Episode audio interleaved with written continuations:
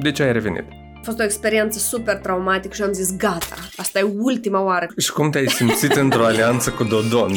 Da, e adevărat, e frumos. Expresia cu șobolanii și cu corambia poate nu a fost cea mai inspirată. Le salut fetele. Cum percepi ei Moldova din depărtare?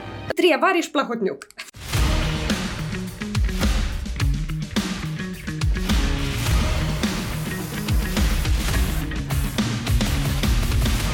Playground. În fiecare săptămână cu Dumitru Ciorici. Multe și nebănuite sunt căile vieții. Ăsta e sloganul acestei emisiuni, acestui interviu. Prieteni, bine ați venit la Playground, locul unde discutăm despre tehnologie, antreprenoriat, dar și cum să reușești în viața asta nebună. Vorbeam de căile vieții. Cam așa cred că a fost pentru Anastasia Condru, care este invitata mea de astăzi. Fostă jurnalistă, apoi imigrantă în Spania, apoi revenit acasă pentru a face parte din echipa fostului premier și apoi plecat înapoi în Barcelona. Anastasia, salutare, bine venit! Salut, mulțumesc, tare așa poetic într-o ai făcut. Păi eu te știu așa ca o fire mai... Uh... Spune, spune, nu te rușina. Nu, nu ești o fire, fire, fire matematică, eu te știu așa mai uh, emotivă. Cum e vremea la Barcelona? Ai venit recent, dacă nu greșesc, nu? Eu la matematică eram foarte bună, apropo, și cred că și mai sunt așa într-un mod Așa, tare și faci, ciudat. și faci muncă așa mai, mai creativă. Dar fac muncă mai creativă, că matematica tot ajută acolo.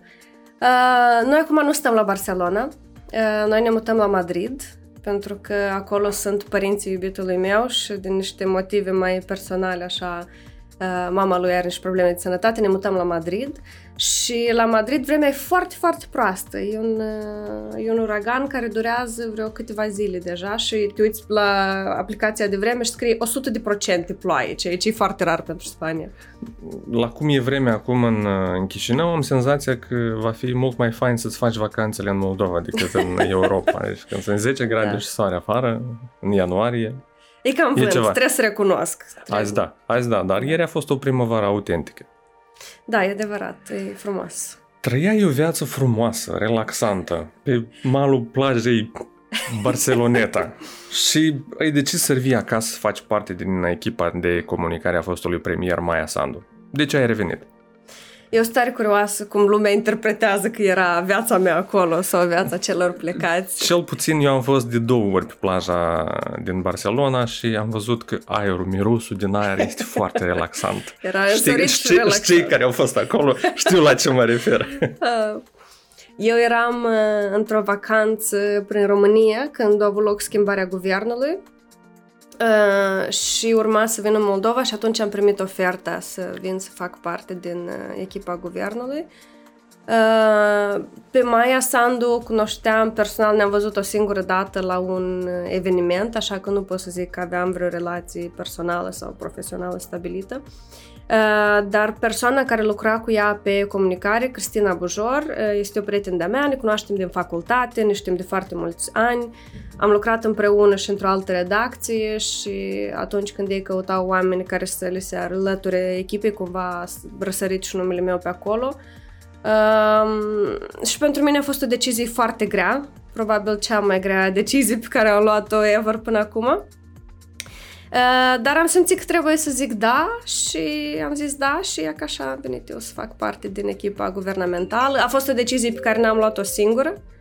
Am luat-o împreună cu soțul meu, că trebuia și el să se mute aici și el a acceptat. Mi-a mi-a plătit o datorie cumva, că eu în momentul în care am plecat în Spania în 2014 am zis că vezi că eu vin aici pentru tine. Deci un fel de ochi pentru ochi, dinte exact, pentru dinte. exact, Da. dar într-o zi o să se întâmple și ea ca s-a întâmplat ziua aceea. Așa, și ce ai făcut? L-ai pus să-și dea demisia? Uh, el Sau nu era el- angajat în momentul ăla și asta a fost... în- Stelele s-au aranjat. Exact, s-au aliniat uh, planetele uh, și asta a însemnat că a fost mai ușor pentru, pentru ambii să venim aici, deși erau alte lucruri complicate acolo. Noi tocmai cumpărasem un apartament, avem doi motani care sunt copiii noștri, așa că nu, nu a fost simplu. Motanii, chestie importantă. Absolut. Bun. Ai uh, decis să accepti provocarea, ai revenit, privind înapoi, îți pare, îți pare rău sau nu? Pentru că a trebuit să activați doar 4-5 luni sau câte au fost acolo. Uh, după care guvernul a fost demis, practic toată lumea a plecat din echipă. Cum te simți după această experiență? Mă simt foarte recunoscătoare pentru șansa asta pe care am avut-o uh, și nu regret deloc că am zis da. A fost o experiență pe care probabil a trebuit să o trăiesc și recomand tuturor dacă au ocazia să, să treacă printr-o astfel de experiență, dacă găsesc oamenii potriviți cu care să se alieze, cu care simt că pot lucra, să zică da unei asemenea provocări. Uh, dar nu, nu regret deloc și, de fapt, în momentul în care am acceptat jobul, eram foarte conștientă că s-ar putea să dureze două săptămâni sau o lună, pentru că toată asta uh, se ținea pe o alianță foarte fragilă cu, cu Dodon, așa că eram... Și, și cum te-ai simțit într-o alianță cu Dodon? Eu știindu-te tare... pe tine și viziunile tale politice, chiar sunt curios să Tare ciudat și nenatural tare ciudat și nenatural, uh, dar era o șansă pe care am zis că ok, trebuia să, să o iau și era, adică the train of thought uh, a fost același, da? Ok, dintre doi rei, dintre Plahotniuc și Dodon, trebuie să mergem pe rând dacă vrem să, să facem curățenie. Trebuie să recunosc că în momentul în care a avut loc moțiunea de cenzură și a picat guvernul, uh, îți dai seama că nu a fost o situație foarte plăcută sau nu, nu e ca și cum cineva dintre noi din echipa noastră s-a bucurat de asta. Din potrivă, erau foarte multe proiecte și inițiative pe care noi le-am început și cu care eram iaca, iaca aproape să, să vedem rezultatul.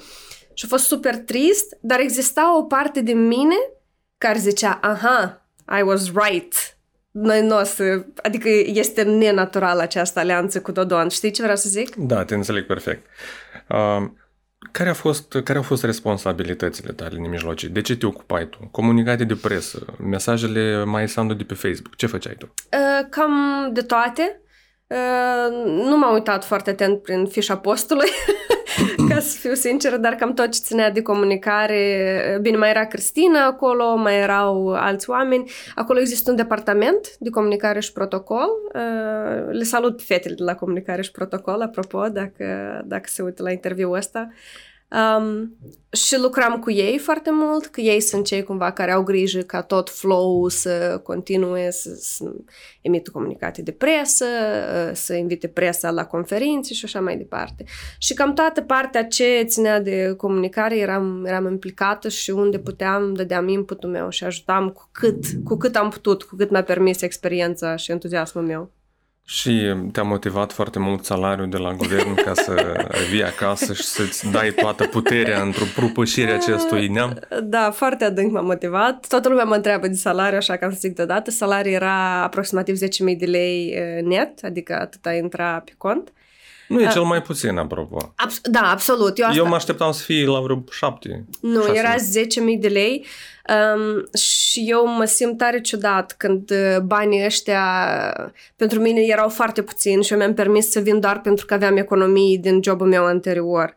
Uh, și pentru că am făcut un deal cu Rodrigo, că mai întreține el familia din freelancing. Păi ce se întâmpla dacă lui. mai stăteai un an, știi? Uh, pentru un an cred că eram ok, pentru că noi suntem obișnuiți să ducem în mod de viață tare, tare modest, cu puține cheltuieli, adică apartamentul nu era scump, noi nu avem mașină, noi cel mai mari cheltuieli la noi sunt călătoriile, dar în rest noi trăim destul de, de modest. Uh, dar în același timp mă gândeam că un salariu de 10.000 de lei este așa de mult pentru unii oameni din țara asta Uh, și cumva era doza asta de vină, știi, că cam un salariu atât de mare pe când sunt oameni care au pensii de 1500 de lei sau mai mici. Și uite în contextul ăsta în care tu ai un salariu de 10.000, ești într-o alianță nenaturală și pe lângă toate mai ești și de cealaltă parte a baricadei, pentru că tu fiind fostă jurnalist sau jurnalistă de profesie, uh-huh. știi că jurnaliștii întotdeauna caută punctele negative, locurile care dor, care întotdeauna critică.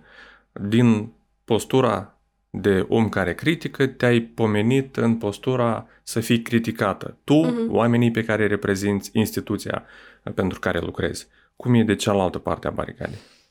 Mm, e, e ok, e ok. Nu, nu m-am simțit presată sau simțeam că oamenii care sunt uh, de partea cealaltă a baricadei, așa cum zici tu, își fac treaba și eram foarte ok cu asta. Nu, adică s-a întâmplat așa cum mă așteptam să se întâmple. Nimeni nu s-a așteptat că în momentul schimbării este de guvern toată lumea o să, o să înceapă să laude guvernul pentru existența sa și atât. Adică mi-am dat seama că era nevoie de schimbări ca să se întâmple asta. Cel puțin un lucru pentru care am lucrat eu foarte mult sau am încercat era o deschidere mai mare și transparență. Încercam pe cât puteam și pe cât permitea timpul să facem întâlniri cu jurnaliștii, off the record și on the record ca să ca să aibă acces, pentru că mie asta mi se părea că s-a, s-a, cumva partea mea care era de, de partea jurnaliștilor, de partea asta a baricadei, încerca să le dea cât mai mult spațiu și deschidere jurnaliștilor și din fericire, fosta mea șefă era destul de ok cu asta și era foarte ușor să o conving să, să vorbească cu jurnaliștii și să fie deschisă.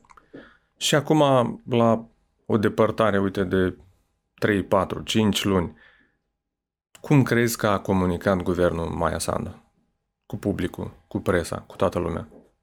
Eu cred că a comunicat... Um... Noi am făcut ceea ce am putut, ceea ce am, ce am reușit, ce am, ce am avut să comunicăm. Uh, noi avem un, uh, o glumă internă între comunicatorii de la guvern uh, care zice comunicare e de jină. Pentru că există tendința asta atunci când ceva nu merge bine, să zici, băi, comunicarea. Așa că uh, noi am comunicat pe ceea ce am avut, pe ceea ce s-a realizat uh, și probabil am fi avut și mai multe să spunem dacă, dacă rămâneam, dar uh, n-am reușit. Mie mi s-a părut că Maia Sandu a avut o politică echilibrată, un discurs corect, ferm mm. uh, și clar de fiecare dată când a fost cazul. Ceea ce nu aș putea spune despre întreg guvernul, despre toți membrii guvernului. Uh, am văzut chiar mai multe gafe, chiar la începutul mandatului. Uh, nu pot să uit de cum s-au anunțat uh, creșterea taxelor, creșterea uh-huh. TVA-ului pentru Horeca. Deci să ieși într-o conferință de presă și să dudui cu 20 de taxe sau 10 taxe pe care le crești, anunțate așa brusc, fără o pregătire, fără o explicație. Uh, au fost niște gafe care au produs mici cutremure mediatice și care au impactat negativ, atât oamenii cât și percepția lor față de uh, Maia Sandu, în primul uh-huh. rând, mhm. și apoi uh, întreg executiv. Sunt de acord, sunt de acord că au existat foarte multe momente în care lucrurile se puteau face mult mai bine. Uh, și nu vreau să iau apărarea nimănui, dar, de exemplu, unele ministere și-au căutat comunicatori uh, care să-i ajute până în momentul în care a fost demis guvernul, adică ne-a luat ceva timp. Și sunt de acord că puteam să, să ne mișcăm... Uh, bun, nici apărarea mea nu vreau să o iau, uh, dar eu cumva eram responsabilă de prim-ministru și de cabinetul prim-ministrului. În același timp încercam să ajut și alți miniștri pe atât pe cât exista deschidere sau nevoie, necesitate. Uh, dar da, sunt absolut de acord că în unele, în unele situații se putea comunica, anume în momentul ăsta, mult mai bine. De acord. Colegii mei din uh, redacția Agora îmi scriu și sunt foarte curioși. Cine a scris discursul Mai Sandu la 100 de zile? um, nu știu dacă pot să zic, stai să mă gândesc. Păi zici tu că l-ai scris tu, nu, l-au scris câțiva, uh, câteva persoane, l-a cizelat doamna Sandu. Uh, deci a fost, scris, a fost pusă baza de, de cineva, nu de mine, de, și după care a fost făcut o compilație așa de, de mai multe discursuri, dar uh, nu, nu l-am scris eu. Dar ce părere au colegii tăi despre discursul de 100 de zile? Nu pot să zic pentru că mi-au scris pe chat și nu, okay. nu pot să îmi dau seama cu Dar ce, ce părere cu ce, ai tu ce despre emoții. discursul de 100 de zile? Uh, ei, ei sunt, uh, ei cred că expresia cu șobolanii și cu corambia poate nu a fost cea mai inspirată și poate uh-huh. Maia Sandu nu s-a simțit foarte confortabil să pronunțe acea frază. Ok. Uh, eu vreau să zic ceva despre Hai. discursul ăla. Hai. Că eu eram reticentă față de acest discurs la început. În momentul în care s-a rostit, eu eram acolo. Um, și eu am fost una dintre persoanele care era reticentă față de acest discurs. S-a întâmplat discursul, ne-am dus fiecare pe la birourile lor să lucrăm și eu încep să primesc mesaje. De la um, tot felul de cunoștințe de vârsta a doua, aș zice. De exemplu, am primit un mesaj de la o fostă amică, de la o doamnă care m-a ajutat cu curățenia în apartamentul meu la Barcelona, care era moldoveancă și care m-a felicitat crezând că eu am scris discursul, zicând că ea ca în sfârșit, Maia Sandu a spus lucrurilor pe nume și nu s-a temut.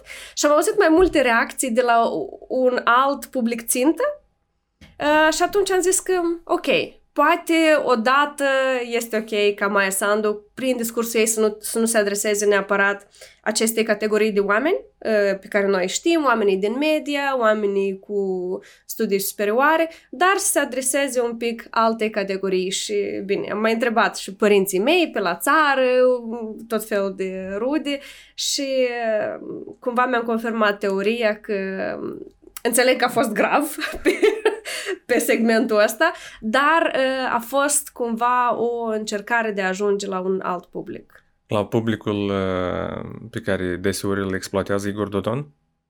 Da, probabil. La publicul pe care deseori îl exploatează Igor Dodon și la care uh, Maia Sandu nu, nu ajunge suficient pentru că probabil nu face efortul ăsta conștient. Adică ea nu... She doesn't downgrade her speech Uh, ca să ajungă la, la publicul ăla și atunci, folosind o metaforă așa destul de simplă și accesibilă, cred că s-a întâmplat anume asta.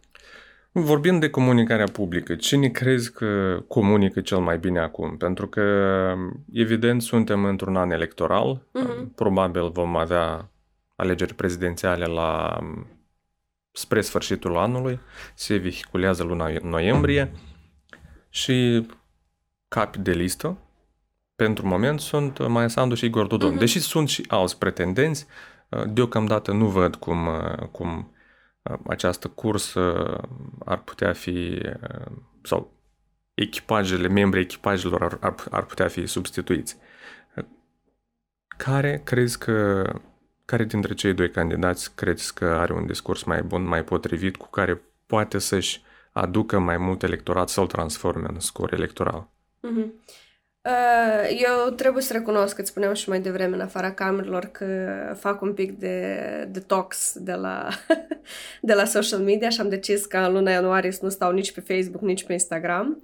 Uh, cu toate astea citesc știrile uh, și aproape orice status pe Facebook al acestor personaje despre care discutăm se transformă într-o știre.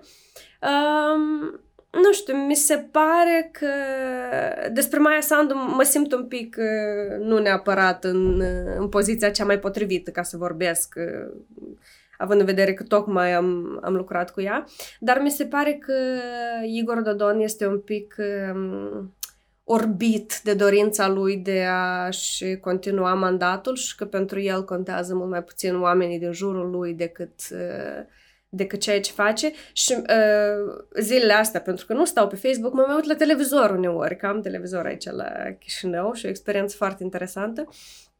Și văd canalele socialiștilor uh, și mi se pare că um, știu că e, sună ca un clișeu, dar mi se pare că anume în domeniul ăsta al comunicării uh, cumva merge pe urmele lui Plahotniuc în sensul că este o supra-saturație de știri despre ce a făcut domnul Dodon și doamna Greceană și, și mi se pare că este o greșeală, pentru că...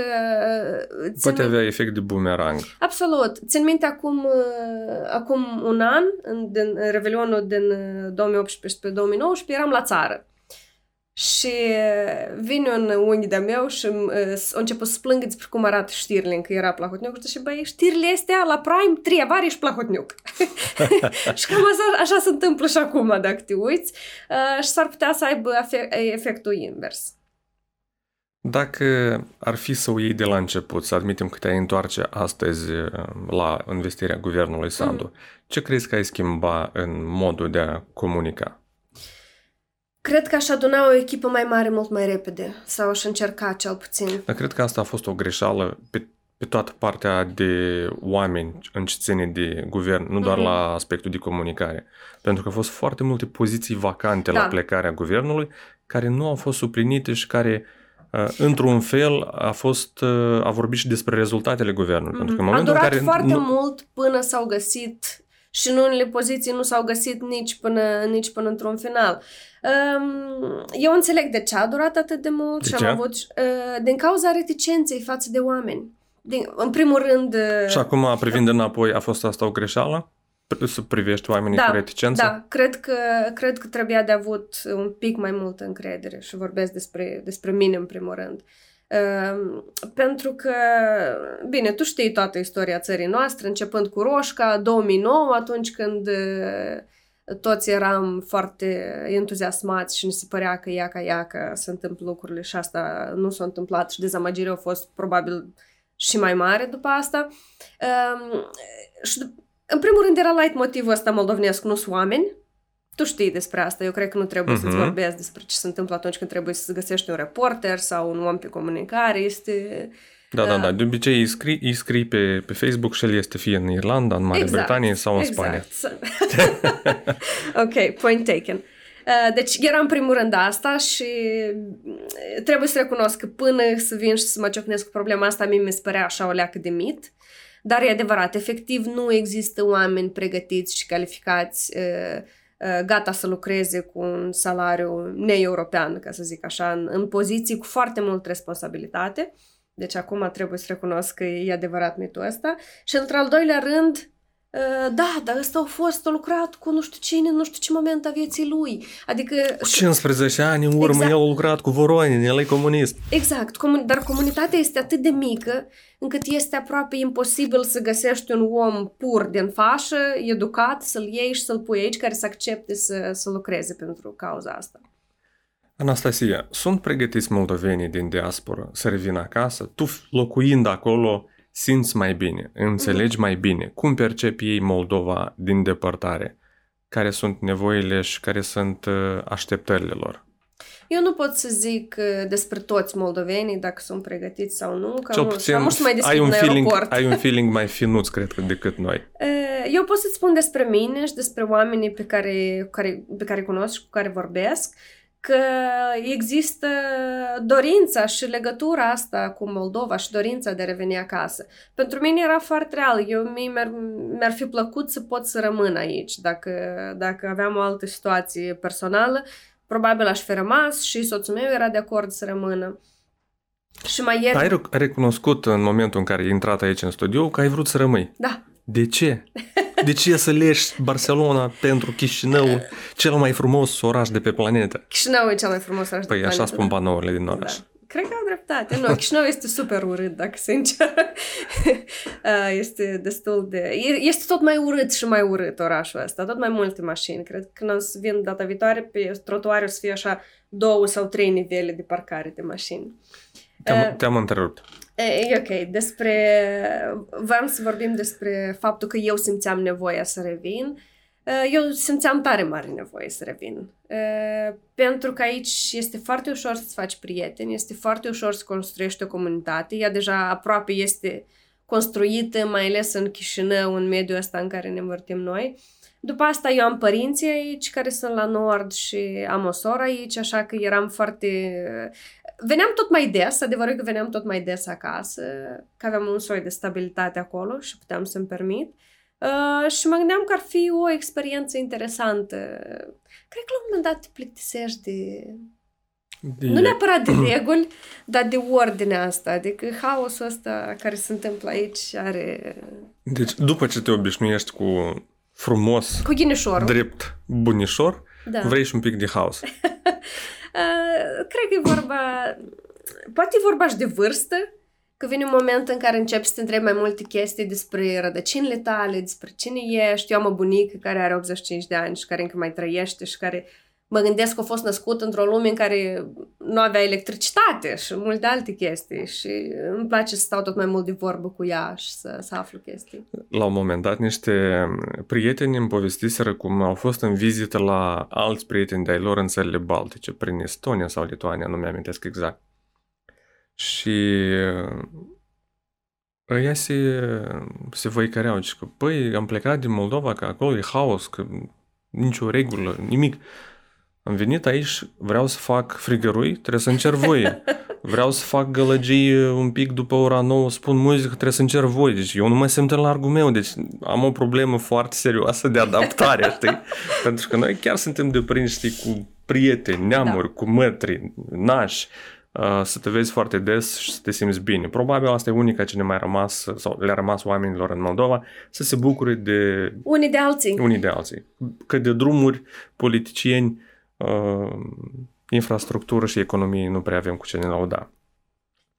Bun. Uh, Muceacea, ai renunțat la podcast. Uh, sper că n-am renunțat. Uh, știi, în momentul în care eu am acceptat jobul la guvern, mie niște prieteni din presă mi-au zis că um, gândește-te bine, ai grijă că după asta n-ai să poți sari în altă barcă, iarăși metafora cu barca, baricadele. Și eu atunci m-am gândit, băi, poate, dar în același timp noi trăim în 2019, ca 2020 și eu vreau să cred că lucrurile sunt un pic mai flexibile decât atât și că oamenii pot fi, nu știu, și actori și învățători și nu știu ce în același timp.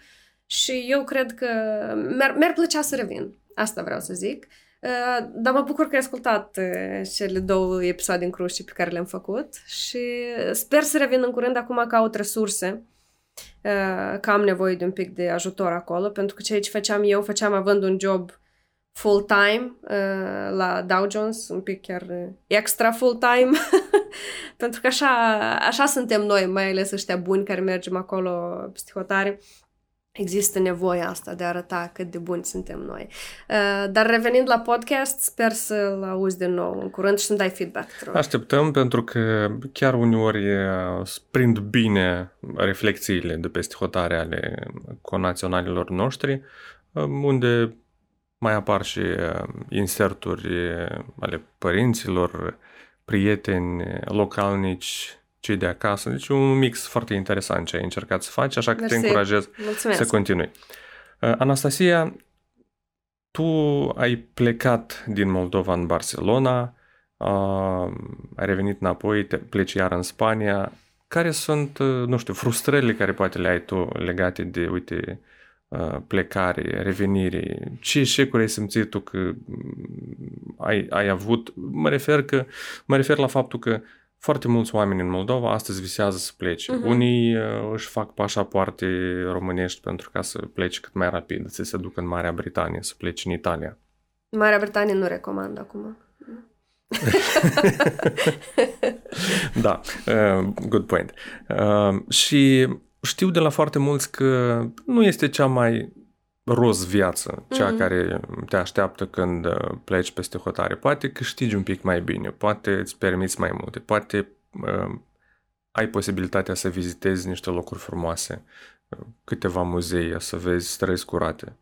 Dar uh, de fiecare dată când uh, vorbesc cu prietenii care sunt peste hotare, unii s-au întors, apropo, n-au, n-au rezistat, au zis că, băi, eu nu pot să mă deprind mm. cu stilul ăla de viață. Cei care au fost în Marea Britanie îmi spun asta. Uh, iar uh, cei care sunt în uh, țările sudice, da, Italia, Spania, după mulți ani au tendința să revină acasă. Chiar avem un prieten de familie care a revenit și a investit bani uh-huh. uh, într-o afacere. Evident, afacerea nu funcționează pentru că economia Moldova nu este, funcționează. nu funcționează, este șchioapă. Și acum se gândește să plece iar. Mm. Uh, tu ce le spune oamenilor ăștia care trăiesc cu gândul ăsta că trebuie de plecat? Eu am și eu am foarte mulți prieteni care trăiesc cu valizele la ușă. Eu ceea ce vreau să le spun este că dacă simt că ei trebuie să plece, atunci ei trebuie să plece. Pentru că așa să încerce, să vadă Absolut, cum este. da, pentru că așa simțeam și eu atunci. Trebuie să pleci, să să muști din uh, experiența asta cu dinții tăi și să, să vezi cum e. Dacă simți nevoie, trebuie să pleci. Dacă ai simți nevoia că trebuie să revii, să revii. Uh, eu nu... Da, mă întrebai de frustrări la început, ai zis cuvântul ăsta la început. Cea mai mare frustrare este mutatul. Partea fizică cu mutatul. Deci noi ne-am mutat la final de 2018 pentru că cumpărasem apartament și ne-am mutat în apartamentul nostru în Barcelona și atunci ne-am mutat cu mobilă, cu electrodomestice, cu tot ce vrei, pentru că acolo nu se obișnuiește să se vândă apartament cu mobilă sau chestii în astea. Și a fost o experiență super traumatică și am zis, gata, asta e ultima oară când eu mă mut în viața mea. După asta ne-am mutat în uh, iulie aici și acum ne mutăm din nou de aici în Madrid, nici măcar nu înapoi la Barcelona, în casa noastră. Um, și asta e super frustrant și eu mă gândesc că poate asta e un semn de la univers ca eu să devin minimalistă și să încep să trăiesc cu o valiză, să am o valiză și un laptop și asta să-mi fie suficient. Um, dar eu vreau să cred că noi putem trăi unde vrem și când vrem, dacă... Asta e un privilegiu, nu toți își permit asta, de exemplu... Da, pentru că trebuie să faci niște bani, dar trebuie să te întreții. Absolut. Și bani, dar și oamenii din jurul tău de care trebuie să ai grijă. Sunt oameni care au copii, sunt oameni care au părinți bolnavi de care trebuie să aibă grijă și de asta nu e posibil pentru oricine. Dar dacă simți că trebuie și ai posibilitatea, cred că trebuie să o faci. Fie că e vorba de plecare, fie că e vorba de, de revenire în Moldova. Eu m-am mutat de șapte ori în viața mea. Da, ai locuit peste hotare? Nu. Ok, dar te trage? Ia-mi povestește. Ba, nu știu dacă mă trage, știi? Eu am un sentiment destul de complicat pentru că împreună cu colegii noi am dezvoltat mai multe afaceri aici, mm. care de rău de bine, nu pot să zic că excelează, dar nici că o duc prost. Uh, și atunci când ai rădăcinile bine crescute aici, mm-hmm. este mai dificil să te gândești la astfel de oportunități. Dar încerc să fiu open-minded și niciodată nu zic niciodată dacă o să mă bată gândul, nu știu, peste vreo 5-6 exact. ani, 10 ani, zic, băi, vreau să trăiesc, nu știu, 2 ani vreau să trăiesc în, în Nu, Noua Zeelandă. da. De ce nu? Hmm. Așa că nu, nu sunt, încerc să nu fiu tipul de om că niciodată nu o să mă duc sau niciodată Absolut. nu o să fac asta. Cel puțin trăim într-o lume liberă, deschisă, în care ești, ești la câțiva kilometri de aeroport și poți să pleci practic în orice direcție vrei. Doar că trebuie să-ți asumi lucrurile astea. Exact. Ai vreun ritual care te ajută să fii productivă? Sau crezi în haosul uh, creativ? Uh, eu încerc să-l construiesc acum. Fac yoga în fiecare dimineață, ceea ce mă ajută cumva să-mi, uh, să-mi canalizez ziua. Uh, Um, și mai am, mai am un ritual pe care l-am descoperit recent și care mă ajută mai mult să, să mă relaxez și să nu fiu, să am mai puțin anxietate și asta este să fac liste cu lucrurile pe care le-am de făcut pe mâine. Seara, înainte de somn, prefer să le scriu pe o foaie sau un telefon, ca după asta să nu mai, să nu trebuiască să le țin în cap, efectiv, să știu că ele sunt undeva și eu să pot să mă relaxez.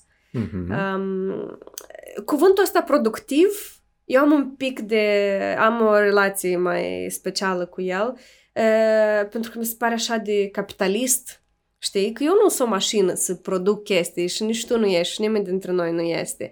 Um, și de asta încerc mai degrabă să fac lucruri care simt că mi-aduc plăcere. De exemplu, ultimul timp, slava Domnului, am timp să citesc tot mai mult. nu știu cât o să dureze asta, cât mai am economii, probabil, și după asta o să Bucură-te, bucură-te acum, pentru că după alegeri s-ar putea să fie chemată iarăși la Chișinău. da. Um, dar în, încerc să le construiesc ca să, ca să încerc mai degrabă să, să las ceva în urma mea decât să fiu productivă. Cum o vezi pe Anastasia Condruc în 10 ani? În Oho. casa din, din, de la bunica, în casa de la Chișinău, în apartamentul din Barcelona sau pe o insulă undeva în Hawaii? Nu știu, n-am nici cea mai mică idee și cred că asta e tare, tare fain și mișto, că asta înseamnă că... Trăiești cu imprevizibilul. Da, și că uh, sunt așa, adică ești deschis spre toate posibilitățile care, care există și așa mă simt eu, cumva deschisă spre orice o să aducă uh, viața asta ce o să-mi scoată în cale. O să încerc să canalizez, iau deciziile, probabil după ce s-a întâmplat o să iau deciziile uh, cântărind un pic și mai mult. Uh, dar... Uh, Asta înseamnă whatever. că vei accepta mai greu astfel de oferte? Nu neapărat, pentru că ofertele, dacă vor veni, vor veni în alt context și o să... Uh, o să-mi fac griji pentru asta atunci când ele se întâmplă, dar uh, între timp prefer să fac ceea ce mi-aduce mie plăcere, pentru că am privilegiu să pot să-mi, să-mi permit asta. Bun, Anastasia, mersi tare mult că ți-ai făcut timp și ai venit să discutăm un Mulțumesc. pic. Trebuie să recunosc că discutăm de vreo trei luni, da? De, da, nu mai știu, interviu. vezi că am tot fost plecată, dar, dar poți, ana... să, poți să întreb și eu la final de ce erai curios uh, să, să vorbim despre asta anume, despre uh, jobul meu la guvern.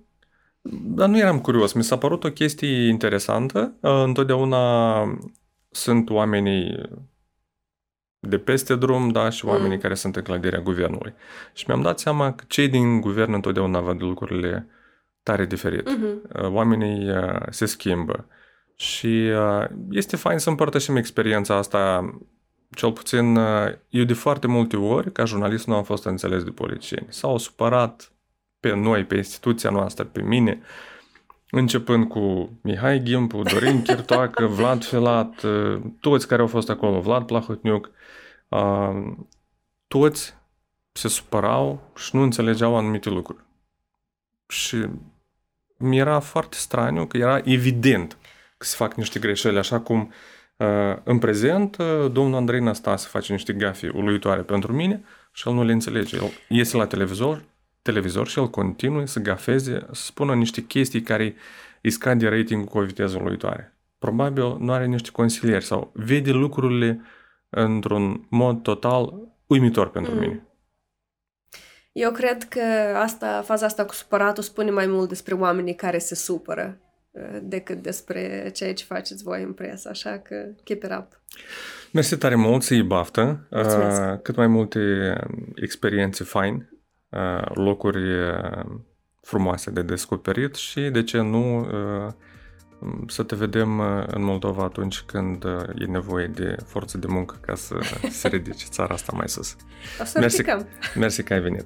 Prietenii asta a fost tot la Playground, mersi că ne-ați urmărit. Nu uitați dacă vă plac aceste interviuri, puteți să le apreciați cu like, share și butonul subscribe. Sunt butoane magice care dau valoare activității voastre pe YouTube și pe Facebook.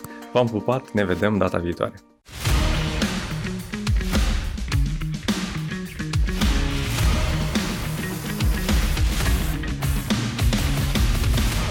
Playground, în fiecare săptămână cu Dumitru Ciorici.